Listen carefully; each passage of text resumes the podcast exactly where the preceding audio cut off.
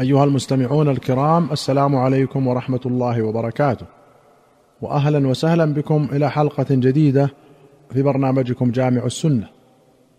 في باب الزهد والرقائق أخرج أحمد والترمذي وابن حبان والطبراني في الكبير والبيهقي في الشعب بسند صحيح عن فضالة بن عبيد رضي الله عنه أن رسول الله صلى الله عليه وسلم كان إذا صلى يخر رجال من قامتهم في الصلاة لما بهم من الخصاصة. وهم أصحاب الصفة حتى يقول الأعراب إن هؤلاء مجانين. فإذا قضى رسول الله صلى الله عليه وسلم الصلاة انصرف إليهم فقال لهم لو تعلمون ما لكم عند الله لأحببتم لو أنكم تزدادون حاجة وفاقة. قال فضاله وأنا مع رسول الله صلى الله عليه وسلم يومئذ. الخصاصة الجوع والفاقة الحاجة والفقر. وأخرج البخاري عن محمد بن سيرين قال كنا عند أبي هريرة وعليه ثوبان ممشقان من كتان. فتمخط. فقال بخ بخ أبو هريرة يتمخط في الكتان. لقد رأيتني وإني لأخر فيما بين منبر رسول الله صلى الله عليه وسلم إلى حجرة عائشة مغشيا علي. فيجيء الجائي فيضع رجله على عنقي ويرى أني مجنون. وما بي من جنون ما بي إلا الجوع. الممشقان المصبوغان بالمشق وهو صبغ أحمر. وقوله بخ بخ كلمة تقال عند المدح والرضا بالشيء وتكرر للمبالغة. والكتان نبات تتخذ من أليافه المنسوجة الثياب. وقوله يرى بضم الياء بمعنى يظن وبفتحها يرى من الرأي. وأخرج البخاري عن إبراهيم بن عبد الرحمن بن عوف أن عبد الرحمن بن عوف رضي الله عنه أتي بطعام وكان صائما فقال قتل مصعب بن عمير وهو خير مني فكفن في برده. أن غطي رأسه بدت رجلاه وأن غطي رجلاه بدا رأسه. وقتل حمزة وهو خير مني. ثم بسط لنا من الدنيا ما بسط أو قال أعطينا من الدنيا ما أعطينا. وقد خشينا أن تكون حسناتنا عجلت لنا. ثم جعل يبكي حتى ترك الطعام. وأخرج البخاري ومسلم عن خباب بن الأرت رضي الله عنه قال هاجرنا مع رسول الله صلى الله عليه وسلم نبتغي وجه الله. فوقع أجرنا على الله. فمنا من مات لم يأكل من أجره شيئا. منهم مصعب بن عمير. قتل يوم أحد فلم يوجد له شيء يكفن فيه إلا نمرة إذا غطينا بها رأسه خرجت رجلاه وإذا غطينا رجليه خرج رأسه. فأمرنا رسول الله صلى الله عليه وسلم أن نغطي رأسه ونجعل على رجليه شيئا من الإذخر.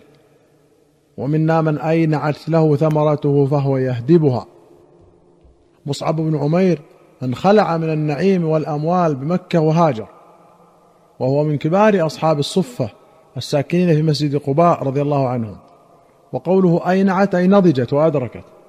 وقوله يهدبها أن يقطفها ويجتنيها.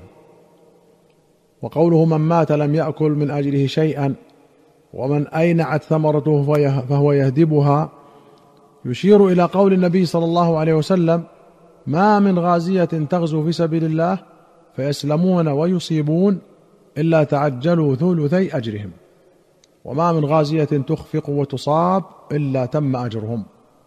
وقد تقدم في باب قسمة الغنائم. وأخرج البخاري ومسلم عن قيس بن أبي حازم قال دخلنا على خباب بن الأرت نعوده وقد اكتوى سبع كيات في بطنه. فقال إن أصحابنا الذين سلفوا مضوا ولم تنقصهم الدنيا. وإن أصبنا ما لا نجد له موضعا إلا التراب. ولولا أن النبي صلى الله عليه وسلم نهانا أن ندعو بالموت لدعوت به.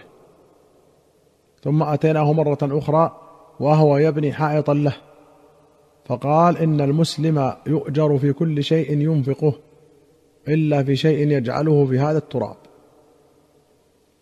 الحديث رواه الترمذي وابن ماجه ولفظه إن العبد ليؤجر في نفقته كلها إلا في التراب أو قال في البناء. وهو محمول على ما زاد على الحاجة. والدعاء بالموت أخص من تمني الموت. وكل دعاء تمن من غير عكس. والمنهي عنه تمنيه والدعاء به لضر نزل بالعبد وهو ما عناه خباب هنا لأنه كان مريضا. وبوب عليه مسلم بقوله باب كراهة تمني الموت لضر نزل به وأخرج البخاري عن ابن عمر قال لقد رأيتني مع رسول الله صلى الله عليه وسلم وقد بنيت بيتا بيدي يكنني من المطر ويظلني من الشمس ما أعانني عليه أحد من خلق الله.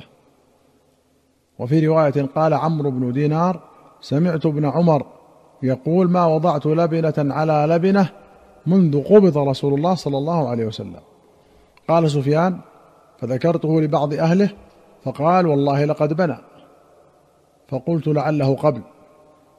وأخرج البخاري ومسلم عن المسور بن مخرمة أن عمرو بن عوف أخبره وكان شهد بدرا مع النبي صلى الله عليه وسلم أن رسول الله صلى الله عليه وسلم بعث أبا عبيدة بن الجراح إلى البحرين يأتي بجزيتها.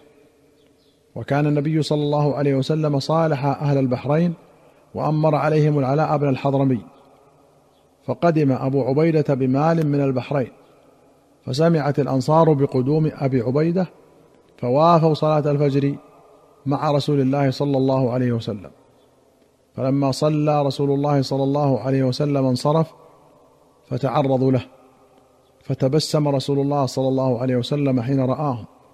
ثم قال أظنكم سمعتم أن أبا عبيدة قدم بشيء من البحرين. فقالوا أجل يا رسول الله.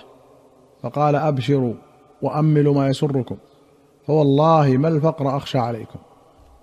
ولكني أخشى أن تبسط الدنيا عليكم كما بسطت على من كان قبلكم فتنافسوها كما تنافسوها وتهلككم كما أهلكتهم. وفي رواية فتنافسوها كما تنافسوها وتلهيكم كما ألهتهم. البحرين اسم لما توسط بين البصرة وعمان. وأخرج البخاري ومسلم عن عقبة بن عامر رضي الله عنه أن النبي صلى الله عليه وسلم خرج يوما فصلى على قتلى أحد صلاته على الميت بعد ثمان سنين كالمودع للأحياء والأموات. ثم طلع المنبر فقال إني بين أيديكم فرط وأنا عليكم شهيد وإن موعدكم الحوض وإني لأنظر إليه من مقام هذا وإني لست أخشى عليكم أن تشركوا ولكن أخشى عليكم الدنيا أن تنافسوا فيها وتقتتلوا فتهلكوا. كما هلك من كان قبلكم. قال عقبة فكانت آخر نظرة نظرتها إلى رسول الله صلى الله عليه وسلم على المنبر. تقدم في كتاب الجهاد قول الشافعي رحمه الله جاءت الأخبار كأنها عيان من وجوه متواترة أن النبي صلى الله عليه وسلم لم يصلي على قتل أحد. وأما حديث عقبة بن عامر يعني هذا الحديث فقد وقع في نفس الحديث أن ذلك كان بعد ثمان سنين. يعني والمخالف يقول لا يصلى على القبر إذا طالت المدة. قال وكأنه صلى الله عليه وسلم دعا لهم واستغفر لهم حين علم قرب أجله مودعا لهم بذلك. ولا يدل ذلك على نسخ الحكم الثابت أي عدم الصلاة على الشهيد. أيها المستمعون الكرام إلى هنا نأتي إلى نهاية هذه الحلقة.